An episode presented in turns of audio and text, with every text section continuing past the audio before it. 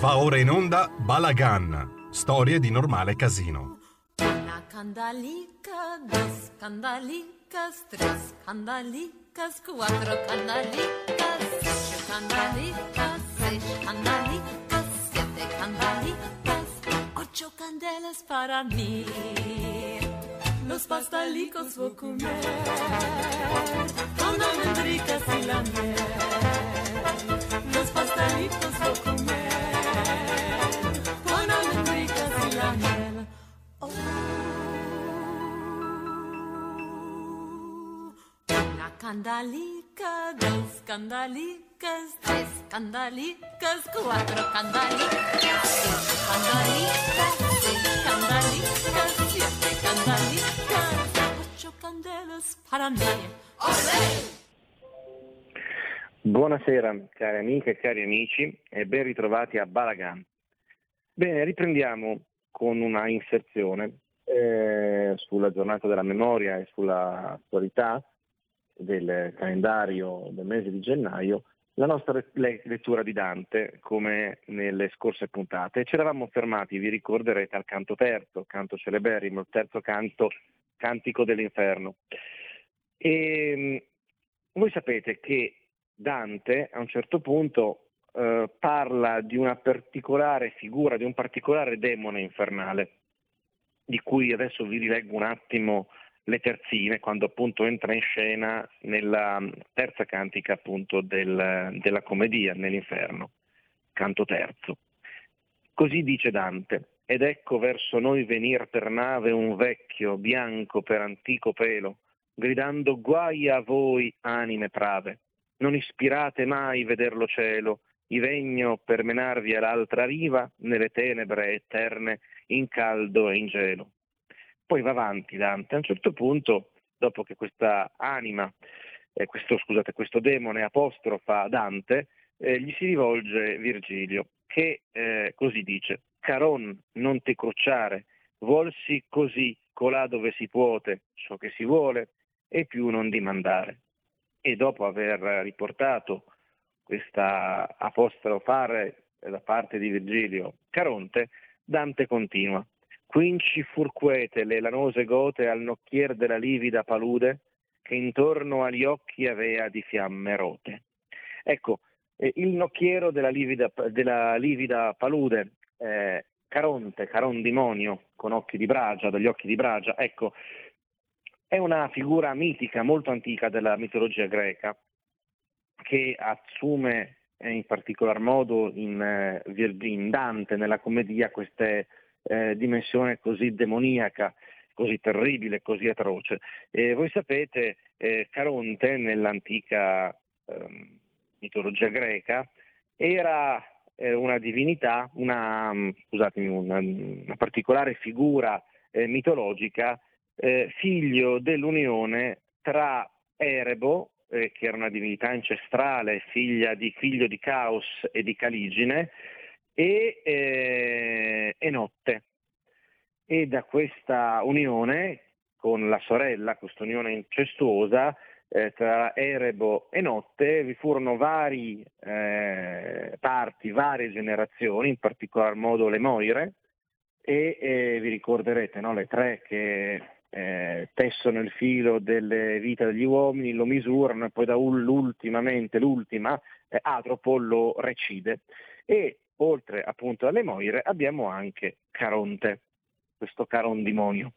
Eh, vi ricordo peraltro per inciso che c'è una, eh, il nome Erebo, eh, è un nome che ritorna anche nella eh, storia eh, della, delle scoperte geografiche nel secondo Ottocento eh, perché, come rende conto tra l'altro una, una, serie televisiva contemporanea che si chiama, se non vado errando, Terror, racconta appunto di queste due navi, la, Terror, la Terror e la Erebus, cioè il nome di Erebo, che eh, si recarono alla scoperta del um, passaggio a nord-ovest del favoloso passaggio a nord-ovest e che poi rimasero incagliate nei ghiacci, questo dato storico reale, eh, con tutta la loro ciurma, con tutti i loro equipaggi e con la morte eh, di inedia, di stenti per congelamento e per anche avvelenamento da piombo per delle scatolette eh, di cibo sotto scatola eh,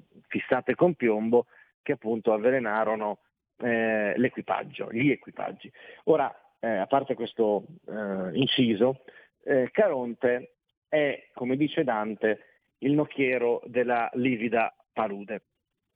E Dante a un certo punto parla di come Caronte tratta queste anime da lui eh, apostrofate, da lui denunciate, da lui offese, da, vu- da lui chiamate anime prave, eh, le, le, vengono trattate nel suo traghettarle da una riva all'altra della Caronte eh, in questo modo, questo è il modo con cui Dante descrive l'operato di Caronte. Caron demonio con occhi di bragia, loro accennando tutte le raccoglie, batte col remo qualunque s'adagia. Allora, eh, queste anime dannate vengono eh, tradotte da una parte all'altra della livida palude percosse con i remi, quindi questo è un segno di spregio, di violenza, di crudeltà, eh, come crudeli e dannate furono queste anime da parte di questo demone infernale. Ora, Primo Levi, in un testo capitale della letteratura italiana del secondo Novecento, eh, laddove io ricordo che eh, Primo Levi, oltre che testimone della Shoah, superstite della Shoah, delle leggi razziali, eh, del tradimento d'Italia, delle catture, della cattura nazista e ovviamente superstite di Auschwitz, eh, fu anche dopo eh, un uomo dai vari mestieri che eh, da un lato porta avanti il suo lavoro di chimico, voi sapete questo gli permise anche, come egli stesso racconta, eh, di sopravvivere eh, o quantomeno contribuì alla sopravvivenza miracolosa eh, di Levi nel quel sistema di annichilimento dell'umano e distruzione dell'umano che erano i lager. Ebbene, come ricorda per un piccolo libricino pubblicato recentemente presso i tipi di Sellerio, eh, Gianluigi Beccaria, molti furono i mestieri di Primo Levi e l'altro mestiere che, mestiere che Levi ha coltivato tutta la vita, che è quello che gli ha valso fama e imperitura in tutto il mondo, è questo quello di scrittore, di testimone, scrivente e di scrittore, perché Levi eh, fissa assieme ad altri eh, l'italiano contemporaneo del secondo dopoguerra. Bene, quando eh, Levi racconta in Se questo un uomo dell'arrivo ad Auschwitz-Birkenau, eh, troviamo un primo riferimento dantesco, cioè una delle SS eh, che percuotono eh, i, eh, gli ebrei, e non soltanto gli ebrei, ma in primo luogo gli ebrei che arrivavano al campo di sterminio eh, e che li facevano entrare in esso, eh, ricorda in qualche modo, per come Levi scrive, proprio questa, la figura demoniaca di Caronte, soltanto che eh, questi sono demoni ben reali, demoni uomini e anche donne, perché ci furono anche le naziste che gestirono i campi femminili e che percuotevano i reparti femminili e eh, quindi donne con su altre donne, donne demonesse su altre donne vittime di costoro, eh, dentro l'inferno in terra, eh, non l'inferno eh, dei canti danteschi, l'inferno in terra eh, di eh, eh, Auschwitz-Birkenau, del sistema eh, genocidario che ha avuto certamente una rete di campi di sterminio molto fitta con campi centrali e tutta una serie di campi ausiliari che dipendevano dai campi centrali, ma che, ripeto, non eh, non è stata presente soltanto sul territorio tedesco o polacco, ma ha riguardato anche purtroppo il territorio italiano. Non, non, non mai ricordarci che esiste un campo di concentramento e di eh, annientamento, eh, di sterminio in Italia, sul suolo patrio, che è la risiera di San Sabba, dove furono eh, uccise e bruciate eh, migliaia di persone. Questo riguarda non soltanto il male oltralpe, che spesso è molto facile da esorcizzare oltralpe, ma il male dentro il territorio del nostro stesso Stato, della nostra stessa nazione. Ora, eh, più avanti, eh, da, ehm, Primo Levi ricorda un episodio in cui gli viene chiesto da un uh, compagno nella sciagura eh, dove, in cui furono calati eh, di eh, citare Dante eh, in qualche modo. E eh, Primo Levi, prigioniero, racconta ad un altro prigioniero a memoria, eh, cercando di ricostruirlo, il canto di Ulisse. Canto di Ulisse, celeberrimo canto dentro la commedia, appunto nell'inferno di Dante.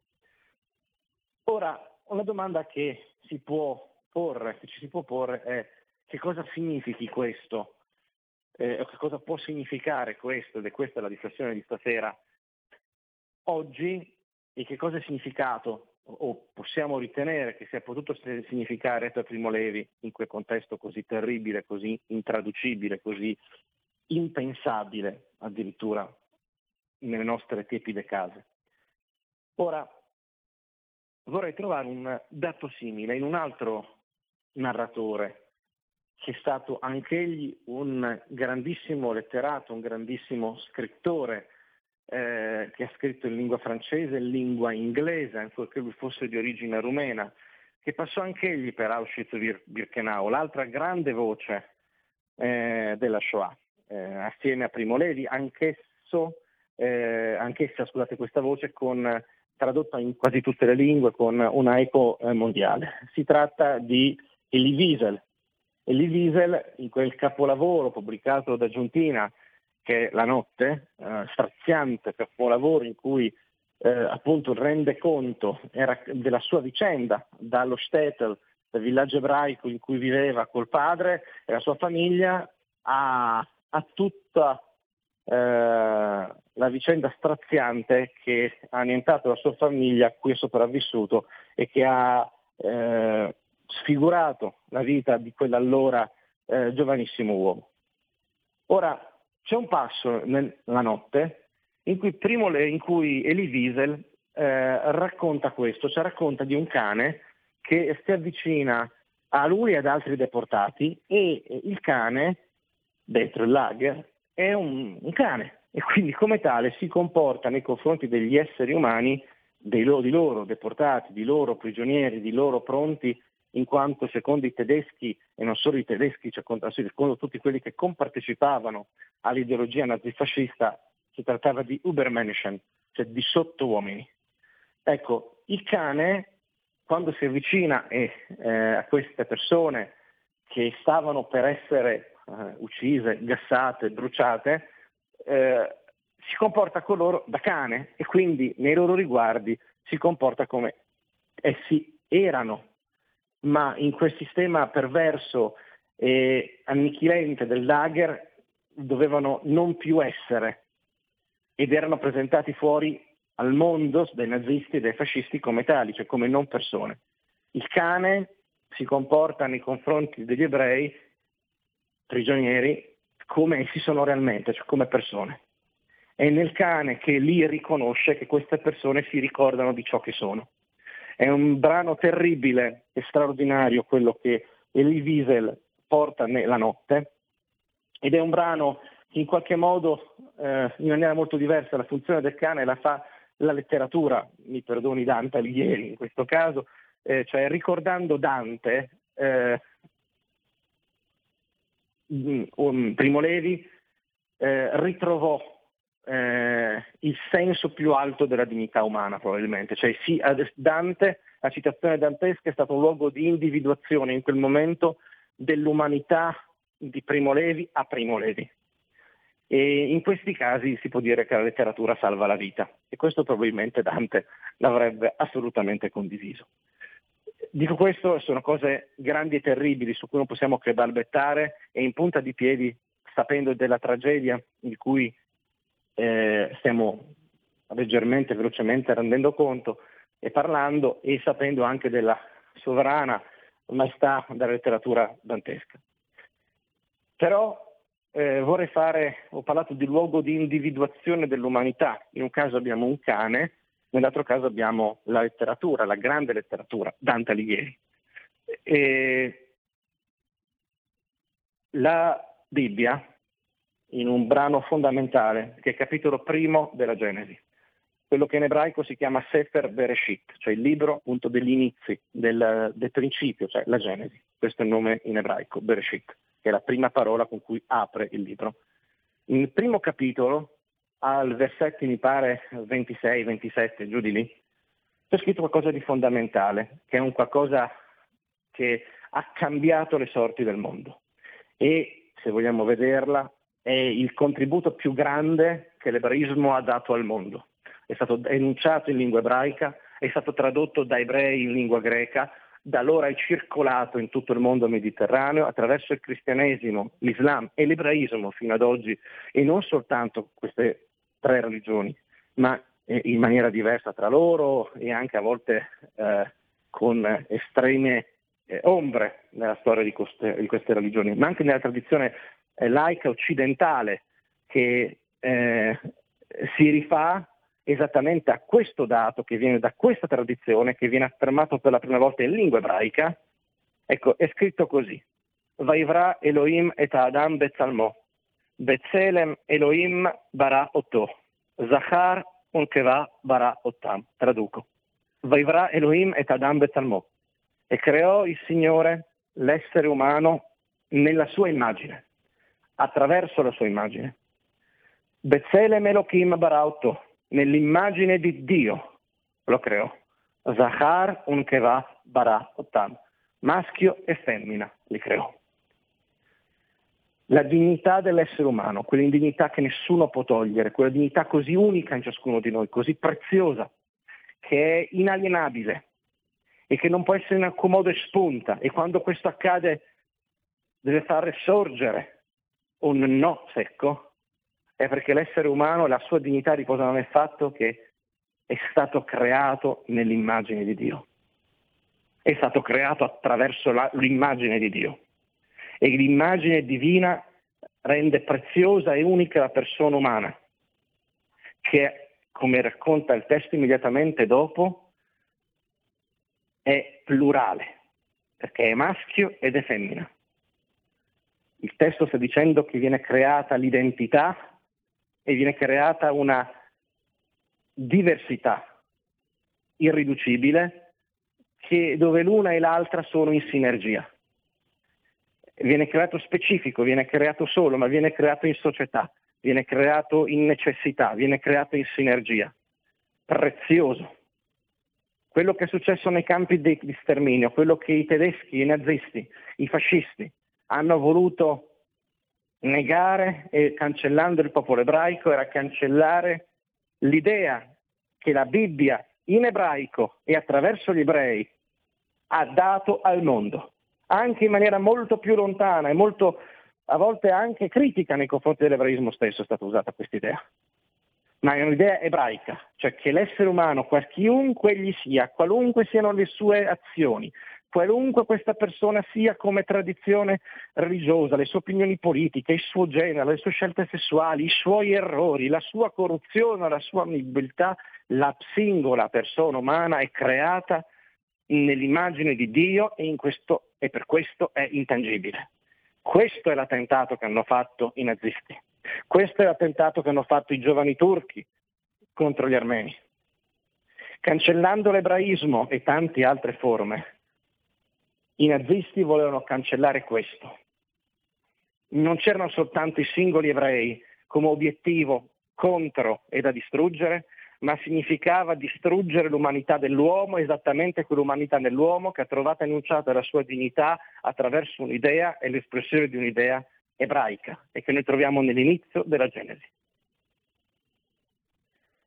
È per questo che è importante quello che scrivono Wiesel e, e Levi quando disperati, smarriti, terrorizzati, annichiliti, pronti ad essere totalmente annientati nello spirito e nel corpo, ritrovano un frammento di quella luce che mai si spegne in un uomo, in un essere umano, in una donna, in un bambino, in un anziano, in una persona sana, in una persona malata.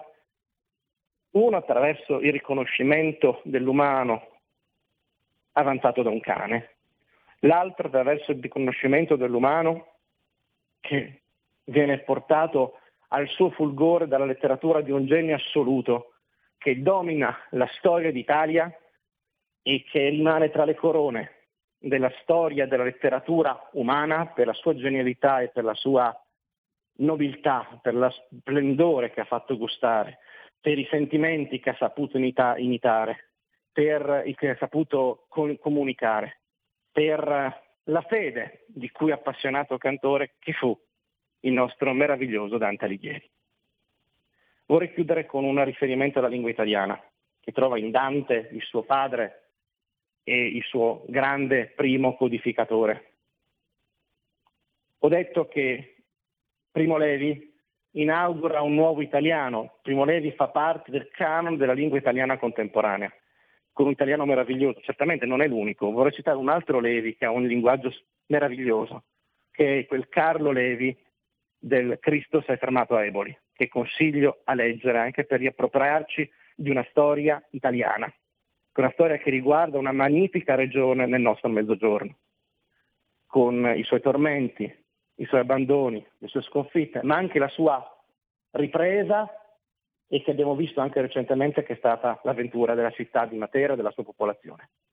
Ecco, però c'è un'altra cosa da dire. Il genocidio armeno che ho ricordato poco fa ha avuto il primo grande cantore, colui che ne ha parlato, che l'ha fatto conoscere al mondo, in un grande letterato ebreo molto particolare, amico di Franz Kafka, che fu Franz Werfel, che scrisse i 40 giorni del Musadag ed apparve in lingua tedesca in Germania proprio nel 1933-34, cioè all'indomani della presa del potere da parte del, eh, di Adolf Hitler. Ebbene, se Werfel fu il primo grande cantore del genocidio armeno, c'è un'altra voce che canta il genocidio armeno, che racconta il genocidio armeno, che se ne è fatta interprete responsabile. Ed è ancora una volta una voce italiana, ed è la voce di Antonia Arslan, che è eletta ormai nella nostra eh, scuola come un classico del Novecento, quindi è diventata canonica, gli studenti la conoscono, che è tradotta in decine di lingue e questo fa sì che l'italiano contemporaneo, con le voci dell'Arslan da una parte per gli armeni e di Levi per gli ebrei, abbia avuto una eh, ricaduta mondiale e resti un punto di riferimento mondiale laddove la lingua italiana, oltre che lingua della poesia, lingua del dolce del Sinnovo, lingua di Dante, è anche la lingua della memoria, più di ogni altra lingua. Ecco, amici, io questa sera all'antivigilia della giornata della memoria, vi, consigli, vi, consegno questo ricordo di Primo Levi, di Dante, di Antonio Aslam, in particolare di Primo Levi, vi invito a riveleggervi se questo è un uomo, eh, con particolare attenzione a quel canto di Ulisse, così drammatico e così commovente. E vi invito specialmente a rileggervi, che siate credenti, non credenti, scettici, bestemmiatori, eh, ebrei, cristiani, musulmani, non importa ma rileggervi quel potente, fondamentale, radicale versetto della Bibbia che ha cambiato le storie del mondo. E ricordatevi che è stato scritto in ebraico e che fedelmente gli ebrei sono stati testimoni e trasmettitori e fedeli osservanti di quel versetto nonostante i ghetti nei secoli, la zimma e ogni altra maldicenza e occhiale deformante con cui furono presentati alle masse, tanto in Oriente che non in Occidente. Quel versetto che con cui apre la Genesi, quel versetto che è condiviso sicuramente col cristianesimo, che è condiviso con l'Islam, che è condiviso fondamentalmente anche se laicizzato da qualsiasi teoria dei diritti umani, così come la modernità, la contemporaneità, le democrazie li fanno valere e li implementano. Quel versetto che recita che l'essere umano, maschio e femmina, è creato attraverso e nell'immagine di Dio, che l'essere umano è intangibile. Buona serata e buone celebrazioni della giornata della memoria che sia per tutti noi motivo di inquietudine, di riflessione, di ricordo, di commozione e di solidarietà, anzitutto con le sorti del popolo ebraico, non soltanto di quello che fu e che è andato perduto, ucciso, dilaniato, bruciato, ma con quello che è sopravvissuto, che è rigenerato, che è un segno di speranza per tutti, perché vuol dire che è possibile rinascere.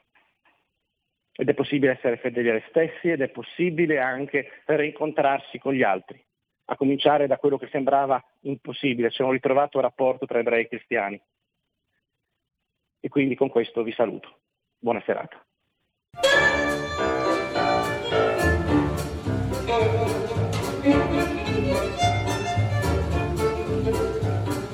Плывут туманы над рекой, покрытый бирюзой.